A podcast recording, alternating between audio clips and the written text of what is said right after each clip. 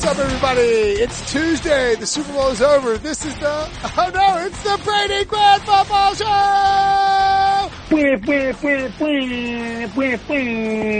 I mean, I gotta tell you that those lasers were post-Super Bowl lasers. Yeah. I don't have much energy left, man. Yeah. You and I both talked about our traveling back through the old ATL airport. That was quite a doozy. It was an early morning, long day. And look, the Super Bowl, it was what it was. I actually didn't mind the game, the way it went. I thought the Patriots would win. I thought they'd cover. I didn't think it would be that low scoring, though. That was the biggest shocker about that whole thing to me. But I do think I've got some reasons why it happened, Will. Oh, great. I would love to hear him. And I am, of course, Will Brinson. That is, of course, Brady Quinn. This is the Pick Six podcast. If you're just joining in, like as we head into the off season, we'll be doing these every single day. When I say it out loud, like a little part of my soul dies. Not that I love the podcast. I love doing the podcast, but the realization that something has to happen every day, 5 days a week, Monday through Friday, from now until football season starts is not, I don't know if it's a little daunting. It's just a little like, is that fair? Is that unfair of me? Should I be? Do you do 7 days a week, or do you do 5 days? 5 days a week. Oh, okay. So, I was gonna say. Yeah. Yeah. At least you get weekends off. You know. I mean, it's not like you're grinding that hard. It's just a podcast. Yeah. Yeah. I mean, it is not that hard, and it leaves me free time to go play horseshoes in random downtown bars until 2 a.m. Hypothetically speaking, if that's something that people would do during Super Bowl week. What's that? You're, hypothetically, what? Playing horseshoes at 2 a.m. in a downtown bar. Hypothetically, yes. And then almost being killed by a horseshoe. That is something that also may happen during Super Bowl week, down in a dungeon of sorts of places. Yeah. Even though it did have a nice bar. So, it did, yeah. You know. I mean, hypothetically, who amongst us hasn't had their wife almost kill them with a horseshoe at 2 a.m. in a downtown bar? Moving along, let's talk about the actual game, because John Breach and Ryan Wilson and I recorded a podcast literally after the game from my hotel room at 3 a.m. I mean, I'm sure you can hear it in our voices. I was like fighting sleep off as we were sitting there recording. And I do want to take more of a deep dive with you, Brady, because the schematics of all this, and I've done some radio hits some radio hits yesterday on Monday. So I went back and watched some of the game, and I want to finish doing that later. What do you think? Okay. How is Sean McVay, who admitted after the game that he was outcoached, how is he not prepared for what Bill Belichick brought defensively, which was essentially playing zone when the Patriots were mostly a man team, right? Yeah. I don't know if it's that simplified, because there were some variations of things that they did more in regards to their pass rush. I thought that was really what we thought was the biggest thing going into this, was whether or not the Rams offensive line could handle the variation of looks that this Patriots defensive front gives you throughout the course of a game. You know, the 3-down looks, the 4-down looks, the 5-down looks, or, you know, even within those 3 and 4-down looks, the way they move around Van Noy, the way they move around Hightower, and the way they stunt and run games after the snap of the football. So they change that picture for the offensive line. It's a lot to deal with. And it's especially a lot to deal with on a field that felt a lot like a New England Patriots home game. So your communication becomes that much more impacted by it. And let's be honest, it's not so much Sean McVay. Like, this offense didn't execute very well. The offensive line got beat one-on-one. There's no doubt about it. Jared Goff seemed shook at times. It was just not a good game all the way around. Brandon Cooks had a number of opportunities to make plays in the football. He made some, didn't make the ones that he really needed to. So at the end of the day, it was a true team loss by the LA Rams, but you got to give credit to the New England Patriots and the game plan, because you're right. Even though they play a ton of man-to-man, the formations and the condensed splits, those usually force teams to play a lot of man-to-play zone anyway. So they've probably seen a decent amount of that this year, regardless of how much, you know, man a team plays coming into it, because of their style of offense. I think the thing that stood out to me, why the secondary was able to be so successful versus the Rams, was this. When you run a bunch of 11 personnel, and that's primarily what they ran, and that's 3 wide receivers, 1 tight end, 1 running back, it allows a defense with whatever unit it is, whether it's nickel, whether it's dime, they now can settle in and say, this is what this wide receiver runs from this position, from this split, from this bunch or stack formation. They don't have to worry about teaching those concepts and those schemes to their base defensive personnel, right? Or their big defensive personnel, because all you do is one personnel grouping. So you can do what's called pattern match. And the New England Patriots were as good as anyone, in particular when they faced the St. Louis Rams, the greatest show on turf. One of the reasons why I think they were so successful in that game was because you weren't taking Torrey Holt and Isaac Bruce and Marshall Faulk off the field, right? So even though you had these variations of things you would do, you also had tendencies. And with 2 weeks to prepare, you better believe the New England Patriots were prepared for every single thing that offense was going to do based on where a guy lined up and what their tendencies were. And that's, to me, what became fairly obvious, because it wasn't like there was a ton of free rushers, with the exception of the pressure on the interception by Goff, which was just an awful play on his part. It was typically coverage sacks, like the coverage and the front worked hand in hand and getting pressure on Goff when there really just wasn't anything downfield. Okay, I have a couple of questions here. I'm going to try to remember them. I should have written them down. You mentioned pattern matching. When you say pattern matching, the first name that comes to mind for me, and probably maybe anybody, is Nick Saban. Everybody knows, I think, right? Nick Saban worked for Bill Belichick once upon a time. They're very good friends. Were the Patriots doing, and look, there's a lot of, football jabronis, myself included, out there talking about man versus zone, and we're not seeing what Jared Goff is seeing. It's a different story when you're actually playing quarterback in your third year. He did, the stats add up. He has 11 interceptions against zone this season versus just one interception against man. That's a pretty significant difference. Were they kind of running a Nick Saban type of cover three pattern match? What was going on back there that Jared Goff was seeing? And is it a situation where in the infancy of his career, he's not really capable of reading an entire field with the speed required relative to what the Patriots were doing? Was that the main issue? Well, the main issue, I'd say, is I do feel like the speed of the game seemed too fast for him. Yeah. Like, he was always just a little bit late. Like, their longest game was a completion of Robert Woods on the sidelines that was honestly incomplete. Yeah. And fortunate for the Rams, they rushed up, got a play off. So it ended up being complete in the books, but when you go back and look at it on tape, it should have been incomplete. So the officials missed that call to the benefit of the Rams. But pattern matching is this. Pattern matching is like saying, well, if Brandon Cooks takes a split where all of a sudden he's 6 yards outside the ghost tight end, he can only run one of a few things, or he's limited in kind of what he's going to do, right? He's not just going to run straight down the field. We can eliminate that. He's most likely, if he's going to run some sort of deeper route or intermediate route, it's going to be outbreaking because he's at a condensed split. If he wants to run an in route, he has to widen his release on the snap of the football and then get vertical to then come inside, and he's usually not going to be the first read in that case.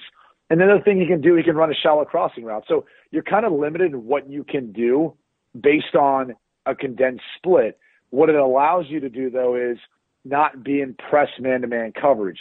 Because of how close you are to all the other traffic, a lot of defensive backs, or cornerbacks in particular, will have to play off so they can run through some of the traffic in order to still cover that player. So there's give and take to what you do.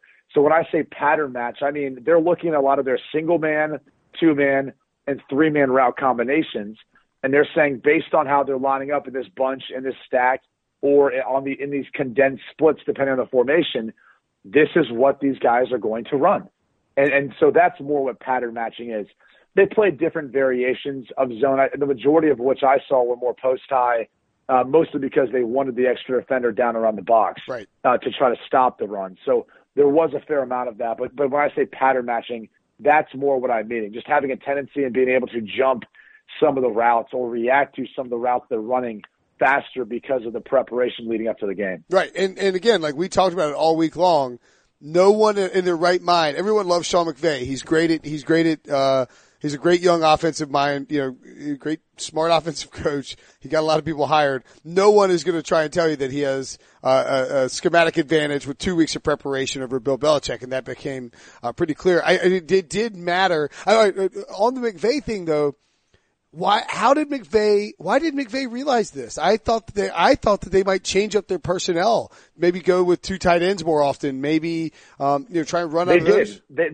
They actually did. When you looked at in the second half, when they started to move the football and have a little bit more success. I mean, heck, in the first half, not only were they goose egg, they were outgained by Julian Edelman in receiving yards. But I was surprised that Sean McVay came into the game saying, we are going to try and do exactly what we have always done, because he was up against Bill Belichick.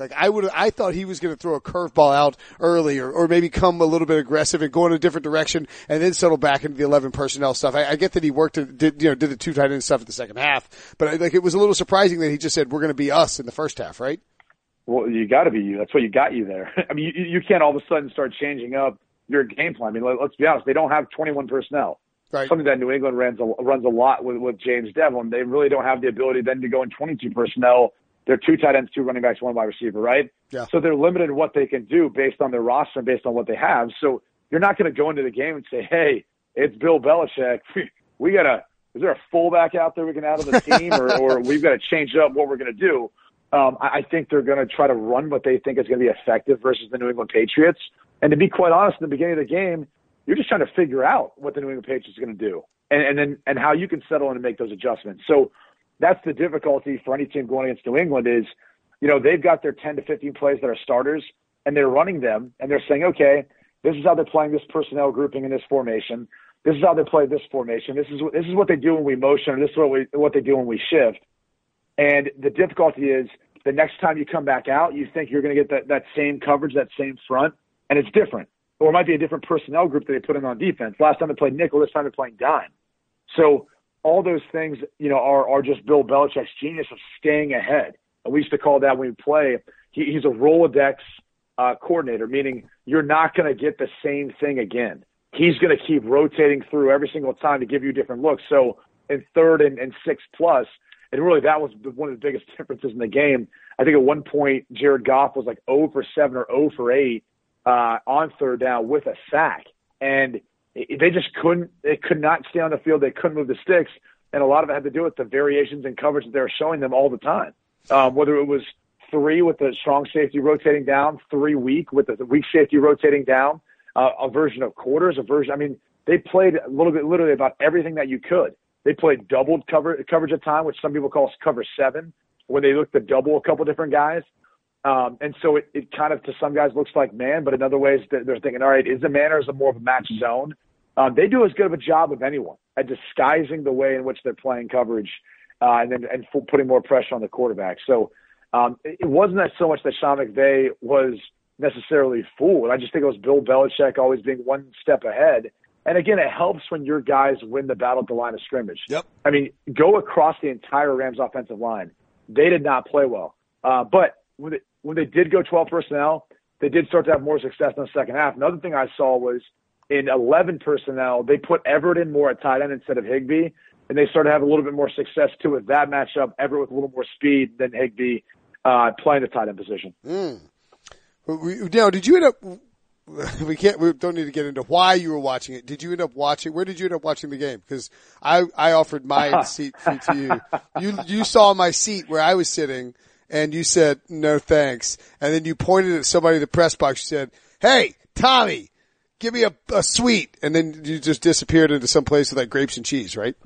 Right. I was like, hey, Tommy boy, get over here. No. So obviously there's some benefits to having multiple employers. And one thing I really, really appreciate about SiriusXM is just how organized they are how my guys like Steve Cohen and Nick Pavlatos have all their stuff together. So I knew if what I thought was going to happen at the Super Bowl was indeed going to happen, that I could talk to my guys at SiriusXM NFL Radio and they could help me out. So Bob Papa, who's a good friend, he does a tremendous job doing play-by-play, him and Charles Davis, who's as smooth of a listen as you'll get, they were doing the world broadcast. So I got to kind of sit in their booth and basically not only listen to their call, but also watch the game from their booth. That's a good spot to be in, and I would assume that that's a pretty good view, and you can kind of see the defenses unfolding and all that. Of course, you're a former quarterback, so that probably helps too. And a knowledgeable NFL, yeah. You call a lot of games, see a lot of football. Have you watched the game again since? I haven't had a chance to watch it again. Was obviously busy traveling. No, Valley at our. Yeah. I didn't know. I didn't think you would have had time. I just didn't know if it was like you got up and like did 100 push-ups and then, watched the football game again or something like that. No. Like me. That's what I did. It was like, dude, where's my car? Right. So I was literally wandering Atlanta this morning at 5 a.m. because the Valley somehow moved or misplaced my rental car. So I was dealing with that for a good portion of the morning.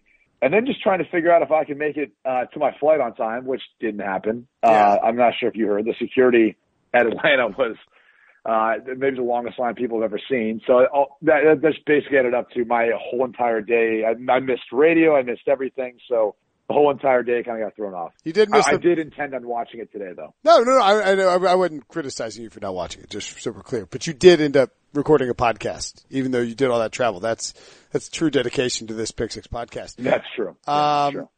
Crap, I had a question I was going to ask you, but instead we're going to take a very quick break. The perfect combination of versatile athleisure and training apparel has arrived. Thanks to the visionary minds of New Balance, Clutch Athletics, and Rich Paul, the designs reflect the heart of the athlete and the spirit of the community. With rising defensive stars Will Anderson and Chase Young on the roster, Clutch Athletics brings the best innovative gear to all athletes, giving them style and performance on and off the field. Learn more and purchase Clutch Athletics at newbalance.com. The all-new Hyundai 2024 Santa Fe is equipped with everything you need to break free from the dull work week and embark on an adventurous weekend with your family. The all-new Hyundai Santa Fe's features like available H-Track all-wheel drive, standard third-row seating, available dual wireless charging pads ensure you can take on any adventure. Available H-Track all-wheel drives you can take on the dirt trails and kick up some mud. Standard third-row seating so your whole family can experience the thrill together. Available dual wireless charging pads so no one gets stuck in the great outdoors with a dead phone. Whether you're tailgating out in the dirt lot, Carter Finley, shout out Carter Finley, or whether you're whitewater rafting, taking the entire family on an adventurous trip. Maybe you're out camping at Mount Rogers. I used to go as a kid. Wish my parents had a Hyundai Santa Fe. The Hyundai Santa Fe is perfect for your family outing. Learn more about the all-new Hyundai Santa Fe at HyundaiUSA.com. Call 562-314-4603 for complete details. All right, so we mentioned the Rams personnel and all that stuff. Does the outcome of this game ding your perception at all of Sean McVay or Jared Goff? Of Jared Goff, yeah, because the common denominator over the course of his time with the Rams is when he's had good protection, he's been good. When he hasn't, he's been really bad. And that's the only thing you can really say. When you go back and kind of look through the course of his career, his rookie year didn't have protection at all. It was bad. The times in which he struggled last year, same thing. I mean, look, he's got a lot of things at his disposal. He's got a good offensive line. He's got Todd Gurley in the backfield, which that's a whole nother conversation. And he's got a bright offensive mind and a bunch of different guys to throw to. So you can't fall into a better situation as a quarterback. And for him not to be able to just make more plays, it's a bit surprising. Like, I know it sounds critical, but look, the Rams are in a position where he's going into his fourth year next year, and they've got to decide if they're going to pick up his fifth-year option. Yep.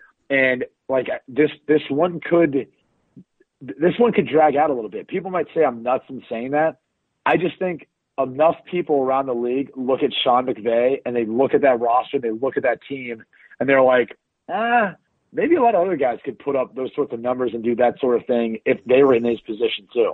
Well, and let's not forget that the Rams predicated this whole all-in situation with 2018 by having a quarterback on his rookie deal. Jared Goff was a first overall pick, so it's still an expensive deal, but relative to, a massive second contract, it's not insane.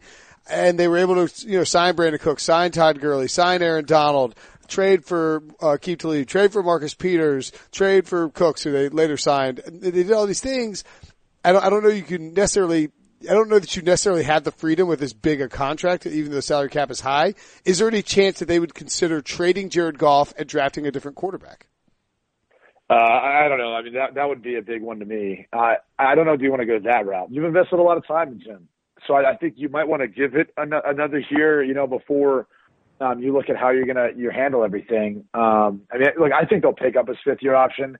I think it's too big of a risk not to just say, yeah, we're going to push and try to let him go into free agency. You know, because what happens if they do find themselves in the Super Bowl next year, then they win it and he plays great, right? Now you look like a clown show. So they're going to pick up the option. It's just, you know, it's a big year for him. I think ultimately in regards to what the Rams could potentially offer him as far as a long-term contract, looking at that second deal based on how he played in this game. So, yeah, I think I came away with the impression of this from all the assistants that came from New England that I played for as a player. They did as good a job at simplifying what a guy's good at and what he's not at. And I can guarantee you from watching Jared Goff and film, and I said this on the set, if you get pressure on him, he's a different quarterback. He's a different player. You can make that case for a lot of guys. Sure. But certain players' play doesn't diminish quite as much as Jared Goff's does. And that's what I saw in film. Pete and I talked about it during the week a lot, that, look, Jared Goff's floor is a lot lower than Tom Brady's was going to be in that game. And I would say Tom Brady's floor is a lot closer the Jared Goff ceiling. And so because of that, you know, you just didn't know what you're going to get. And I think early on, he seemed a bit shook. He, you know, and that's expected, but he just can never really get any composure throughout the course of the game. And that's ultimately what hurt him. Yeah. I mean, look, they got a ton of pressure on him. You saw it from the get-go. And for whatever reason, the referees were not inclined to sling around flags. I know there's some questionable, you know, Nicole Roby Coleman had that like 2-week-old makeup call that was thrown on him. And the Rams ultimately ended up with 9 penalties for 65 yards. Patriots only 3 for 20. But it didn't feel like with either quarterback that the refs were interested in protecting those quarterbacks, that if you wanted to push the line on getting a shot on Tom Brady or Jared Goff, you could do it. And both guys really got banged up pretty bad. And I think Brady, for as much as there is a huge age difference, you know, he's dealt with this so much more and on this stage so much more that it was probably easier to overcome. But let's be honest, Tom Brady wasn't good either. No, I would say this is probably one of his more underwhelming performances. There was times where he seemed frazzled. I mean, look, the first interception was shocking to me. Yeah, it was terrible. I mean, not only was he late getting his body over to address that throw if you wanted to make it, but it was just a poor ball. You know, he's as good as anyone at putting a football in a spot where his wide receiver gets it or no one does. And that was an instance where I was like, first off, it's Chris Hogan. I mean, and again, no disrespect to Chris Hogan, but, you know, that's not a guy I'm trying to force a ball into. Gronk, Edelman, I get it. Anyone else doesn't make as much sense. So that was surprising. And then just, you know, really a couple of the throws he made where he was kind of pulling them into the ground, throwing them low. I mean, I guess better be safe than sorry, but there was one screen in particular to James White, and there was pressure from the Rams. They had a seam, and he just yanked it at his feet. And there's really no other explanation. I mean, I got the sense that maybe he felt like they sniffed it out, but I think if he gets that ball to White, that could have been a huge play. And really, that series in particular I'm talking about, they stopped the clock on a number of those incompletions and gave the Rams the ball back, and could have eaten up the clock back when they had that lead. So it wasn't his best game. However, it didn't need to be because of how good the defense played. And let's be honest, the final drive, the way Josh McDaniels settled in, they basically sat in 21 personnel. They ran the football until they got in plus territory, and then they basically spread them out and went empty. And what that does is, much like I talked about the Rams being predictable with their 11 personnel, and allowing the New England Patriots defense to pattern match, the New England Patriots being in 21 personnel and putting Devlin all the way on the outside, that gave them a man zone indicator. So if it's man, you're looking at which guy do I think is going to win at that matchup. If it's zone, now you're really looking at the inside, and you're saying, where's Edelman? Where's Gronk? Who are they matched up against on the inside, since you got your cornerbacks on the outside and your safeties and linebackers on the inside? And you saw a completion to Edelman, who got yards after the catch for a big gain. You then saw a completion to Burkhead. And these are all basically the same concepts, all out of their empty formation. And then finally, the big completion to Gronk. Again, same play. They just changed the formation a little bit. But it was pretty phenomenal to look at the job that, again, the Patriots did, making adjustments, and then Tom Brady just making clutch throws in that drive to go put them in a position to score a touchdown. Yeah, really. I actually, as you were saying that, I just happened to see a Next Gen Stats tweet pop up on my timeline, and it's like, how did the Patriots offense break tendency on their TD drive? They used two running backs on all five plays, shifting into empty and running the same play three consecutive times. And Tom Brady on those plays against a Rams based defense, 4 of 4 for 67 yards. That to me, maybe like that, as well as, you know, what Belichick was doing and that the way the defensive line got pressure. It just, the Patriots, the Patriots knew they're in this grind, like in this meat grinder game, and they understood, all right, like, our defense can stop these guys, and we just need to get it. It just reminds me of the 2001 season and the 2002 Super Bowl so much. It's like, hey, look, we gotta just keep going punch for punch with these guys on defense, and then we're gonna hand the ball to Tom and let Josh cook something up. Obviously, Josh went there in 2001 as the OC, but, you know, let Tom lead a big drive for a touchdown. It was just quintessential Patriots like that, right? Yeah, I mean, look, I had Charlie Weiss when he was there, yeah. And, you know, it's funny. The league is going in more of a 3 wide receiver set spread formation, right? So what do the New England Patriots do? When everyone's going one way, they go to the other. Yeah. And so they play more 12. They play more 21, more base personnel. They play more 22 personnel. With those 2 tight ends, 2 running back sets. So they seem to do things differently than everyone else is doing them. And I think it's tough for defenses to stop because they very rarely see that from their opponents, and then they very rarely see it from their own team. I mean, think about in practice in the offseason where you're going up against your ones. If you're Sean McVay, you're mostly running 11 personnel. You know, your defense isn't going to be as prepared for when they see 2 tight ends, 2 running backs, right? And you're playing smash-mouth football. Same thing in their base personnel. Or when they split out, you know, with your base personnel, if you don't have a fullback, right, your linebackers and safeties aren't prepared for the ISO blocks, the back-on-backer blocks, or the bob plays like we talk about. So there's all those additional things that you obviously don't get a lot of practice at, and you don't see a whole lot, either A, if your opponents don't do it since the league's not moving in that direction, or B, you don't have it on your roster. So there's no way to mimic that or get a true sense of how it's actually going to work out. I think those are things that always kind of go unnoticed sometimes, these matchups. Yeah, it's sort of like when, like if a team has to play Georgia Tech or, you know, when they had Paul Johnson running the option or Army, Navy, whoever it is on, you don't have a bye before, you haven't played an option team yet that year. I mean, it's just hard to prepare for something you don't see very often. And that was certainly the case. Do you think the Patriots should pay Rob Gronkowski what he is owed on the final year of his contract, or should they save $8 million and cut him loose? Or it's also possible. It's also possible he could retire. I would not cut him. Ooh. I would not cut him. I mean, look, he might retire anyway. That's something he talked about and discussed. And the bottom line is, you know, 2 weeks from now, his body's going to feel better than it does now. Sure. Right? He was limping around a little bit after the game. You know, Pete and I saw him on the field. It looked like he had a thigh contusion from a hit he took early in the game. But up until that point, he was moving around well. So, I mean, typically you take a few days to decompress. All of a sudden your body starts feeling better. You know, even a month from now, you start being like, man, I kind of miss my buddies. I miss football. I want that feeling again. Because I can tell you this much. I never played in the Super Bowl.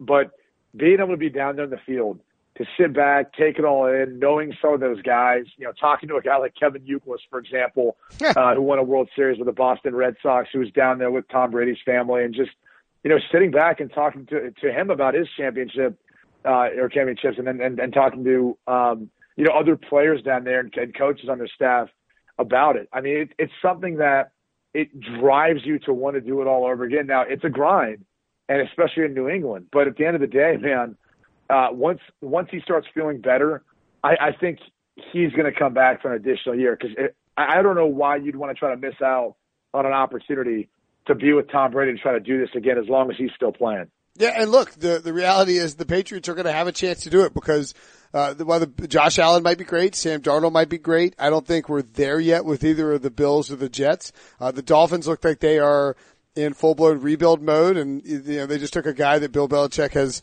intimate knowledge of, and Brian Flores. Great defensive game plan by him too. Calling those whether he's calling the plays or helping design it with Bill Belichick, whatever it is, he did a great job. You got a shot for seven.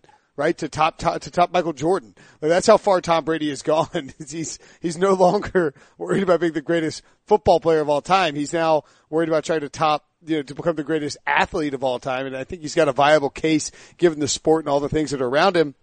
And you see that video that he and Gronk post on Instagram, and I know it's right after the game, and they're winning and they're happy and all that. But it's not hard to imagine Gronk being back next year and Brady saying, "Look, dude, let's go for one more ride," and say, "Hey, Bill, I know you can save something on the salary cap, but we'll just put this guy in the garage until the playoffs and then cut him loose, and we win 3 games with Gronk and we win the Super Bowl." I mean, it's not that complicated, right?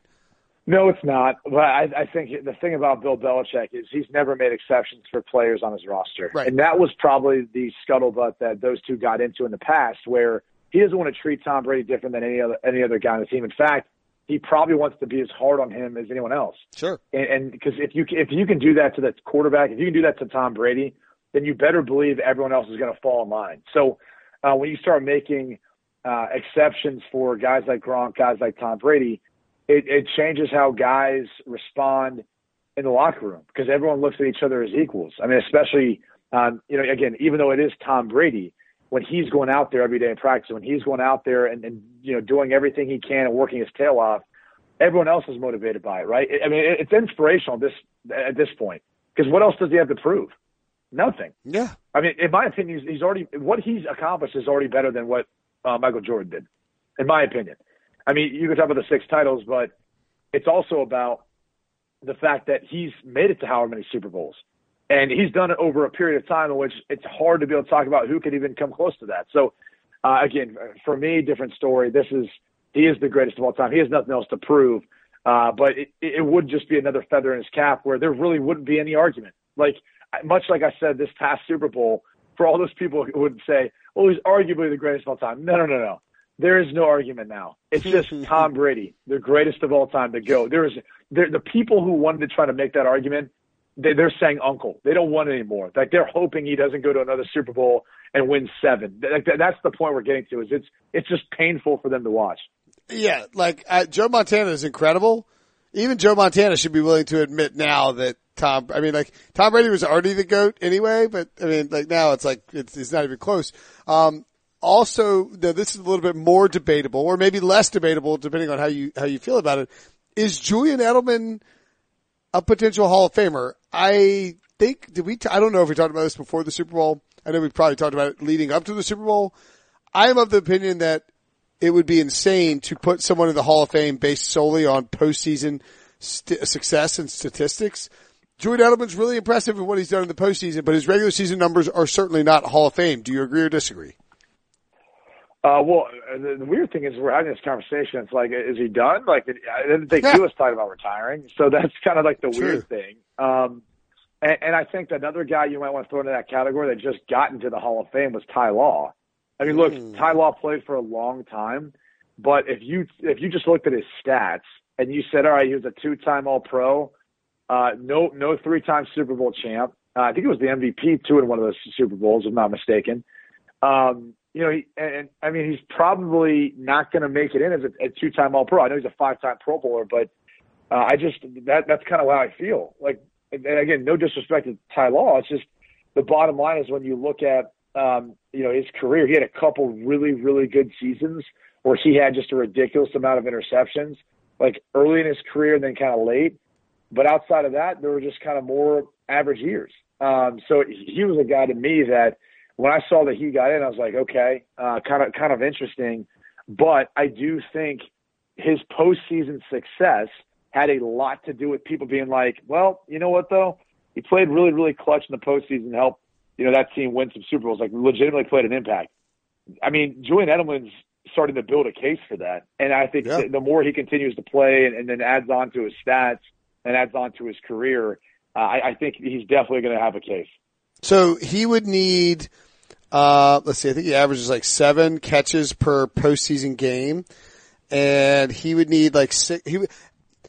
6 more games in the playoffs. So if he can get 2 more years out of Tom Brady, 2 more Super Bowl runs, or even 3 years and, you know, maybe 2 conference championship runs, which is not implausible, I don't think, he could break Jerry Rice's record for receptions in the playoffs.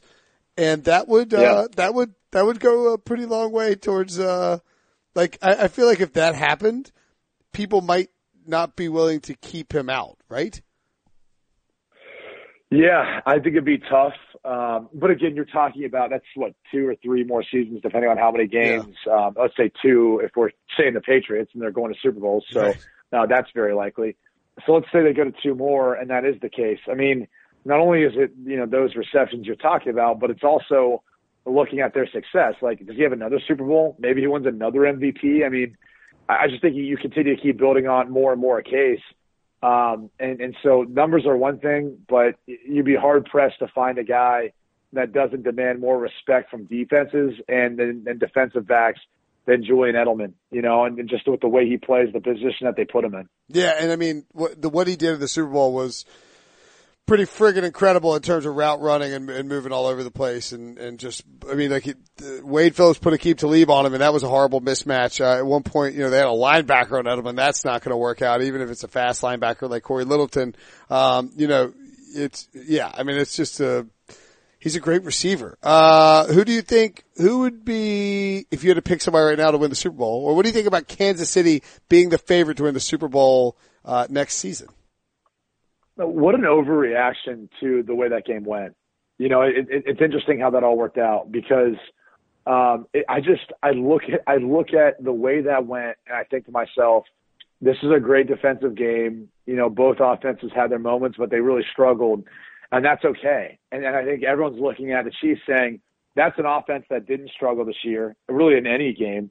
And if they win the coin toss, they're probably representing the AFC, not the New England Patriots, but they didn't win the coin toss. It was New England, and the rest is history. I think that's probably the general consensus of that team. And I also think people are looking at Steve Spagnuolo coming in and them being able to, you know, make some adjustments on defense and saying that they think that they'll be able to find a way to win.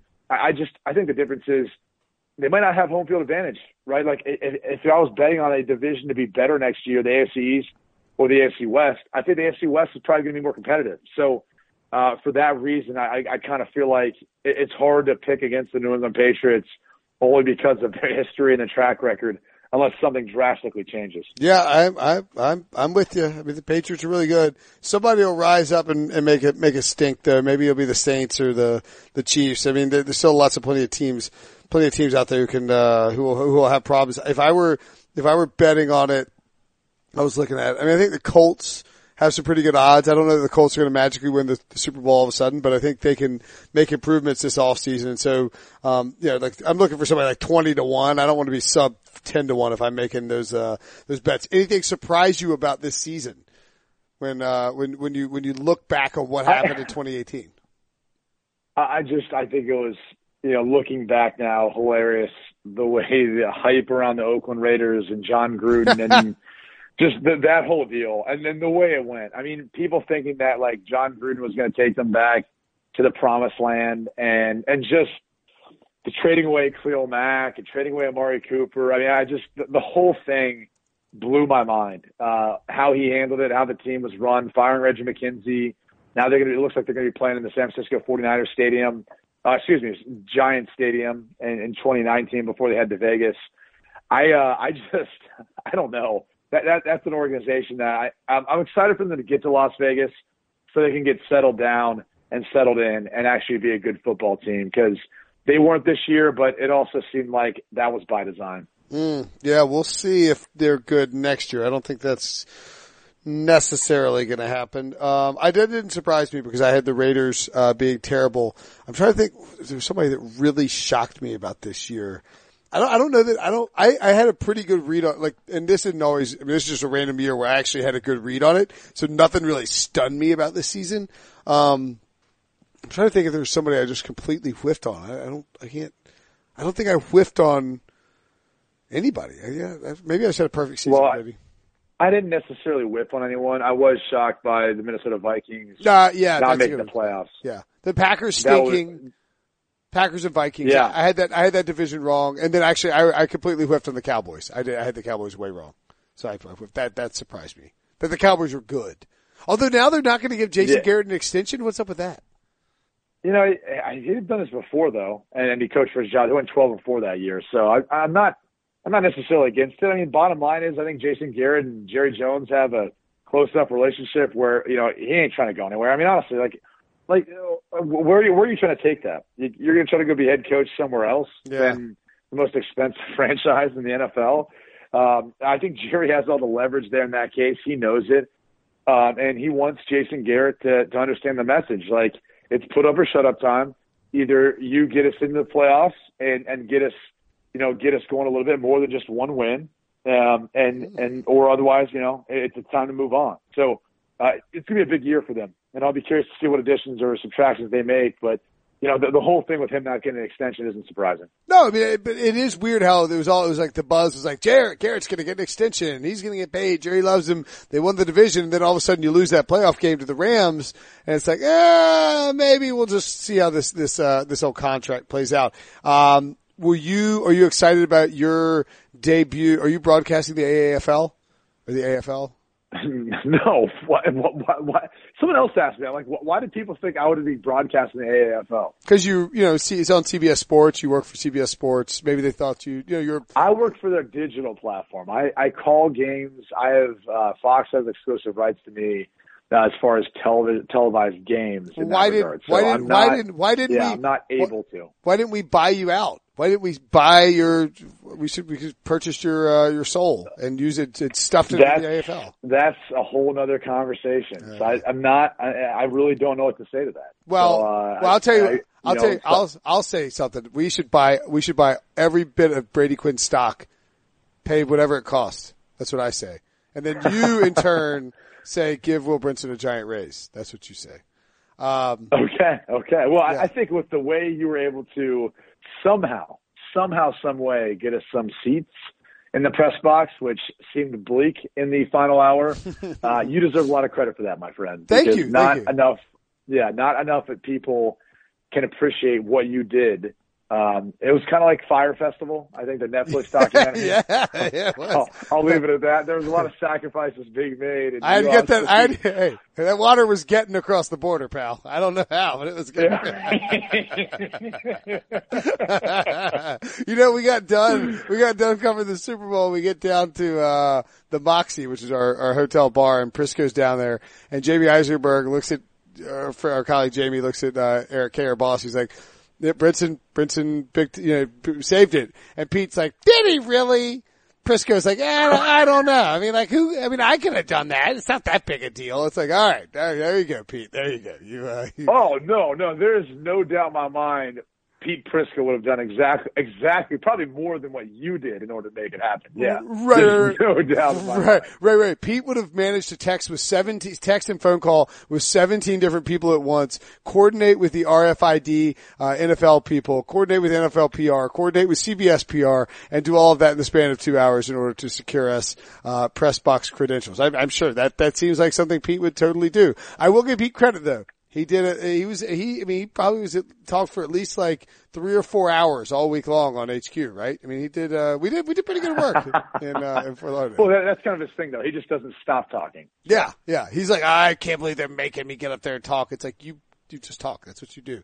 All right. We'll get out of here. We'll get out of here on this. What did you think about the, official hirings? We knew they were happening. But we had to worry about the Josh McDaniels style situation. What did you think about Zach Taylor to the Bengals? They announced it on Monday after the Super Bowl when the Rams lost, and Brian Flores to the Dolphins announced after the Patriots won. First time head coaches for both sides. I always preach patience. I'm excited to see what Brian Flores is going to bring to Miami. But here's the thing that I know. I think Chris Greer is within the front office now. He's really the head guy. He wants to create that New England model in Miami. Really hard to do. Yeah. Okay? Like, really hard to do. For starters, you don't have Tom Brady. Already report they're going to cut Ryan Tannehill. So good luck finding the next Tom Brady. The next thing is it's hard to mimic their culture because – You have guys like Chris Greer who, one, Maybe they're as good as Bill Belichick at identifying talent, maybe not. Either way, you end up finding yourself in positions where you make bad personnel decisions. Either you don't value certain things like characteristic and understand how you can put certain guys in position to make plays, or you pay a guy and you don't realize how it's going to change a guy. So there's a lot of different reasons why no one can mimic what Bill Belichick has been able to do. Those are just a couple. But I think that's what they're looking to do with Brian Flores, and they're looking to improve their defense in order to help out whatever kind of offense that they have. Yeah, and I would add too that I think that this sort of goes under the radar a little bit because of their consistency and because of the quarterback and because of the coach. Robert Kraft is a really good owner, and the Krafts do a really good job of staying out of the way and letting the football guys do football things and giving them unlimited resources. And look, it's easy to do when you're on this roll and you have Belichick and Brady. But Kraft. I mean, ownership matters in professional football in a big way. It's huge. Like, that's the first thing I noticed when I got traded from Cleveland to Denver. It's no disrespect to Cleveland, but Pat Bowlen was a fantastic owner. The expectation of that organization, given its rich history, you could sense all the way down to the equipment guys or the trainer, Greek, who's been there forever. It's like every single person there, you could just sense that sort of excellence, everything that they stood for. And it comes top down. And it was the same way when I got to Seattle. It was kind of, it was hit and miss with how things were in St. Louis, because you could feel like Stan Kroenke, you knew he was eventually going to try to move on. New York was a whole different story with the Jets. And then Kansas City was kind of interesting. I think that was kind of a team. And really the ownership structure at that point was different than what it is now. I think they had some things sorted out with some of the family matters they had going on. But you can tell. That's one of the biggest things. We're going from organization to organization. You can tell, and it really matters. So Stephen Ross just needs to stay out of the kitchen, let those guys handle their business. And then Zach Taylor going to a place where, look, they need an innovative offense. They need to get the most they can out of the talented players that they have. Hopefully he can bring some of that from L.A. to the Cincinnati Bengals. And then the one thing I think they've got to their advantage is, they can, again, preaching patience, because they were patient with Marvin Lewis. And this is an organization that I don't think, wants to move on to another guy anytime soon and pay out additional years of contracts and money. So he's got that working for him, but that's a really big uphill battle in my opinion, because I think that division is really good out around the Cincinnati Bengals right now. Yeah, it's a tough spot. Like you always had those two games against the Browns, and now those two games against the Browns are a bit of a nightmare, but at least you don't have Baker Mayfield gunning for Hugh Jackson. And at least the Bengals didn't hire Hugh Jackson. I give him an A+++++ for hiring anybody other than him. I give you an A+++++ for your work at the Super Bowl, Brady. You you now hold a Guinness Book of World Record. I didn't break the record. It's Jarvis Landry's record. I was just there along for the ride, helping him achieve it. That's how you become the greatest football player in Notre Dame history, is with that humility. You don't Hey, I'm just telling you right now, it's not. I don't get a plaque. My name's not on anything. It's purely about the one-handed catches. So. Well, in better news, at least you and your wife didn't lose in horseshoes to NFL blockers. That didn't happen. So you're fine. That never happened. At least you even consider yourself a writer. You consider yourself a blogger. No. Is that where we're stooping to right now? No, I'm assuming. Hey, I carried my own weight. Okay. I think you witnessed that. Yeah. There was another member of my team that unfortunately we were losing a fair amount to. I won't name names, but my wife did almost kill me. So.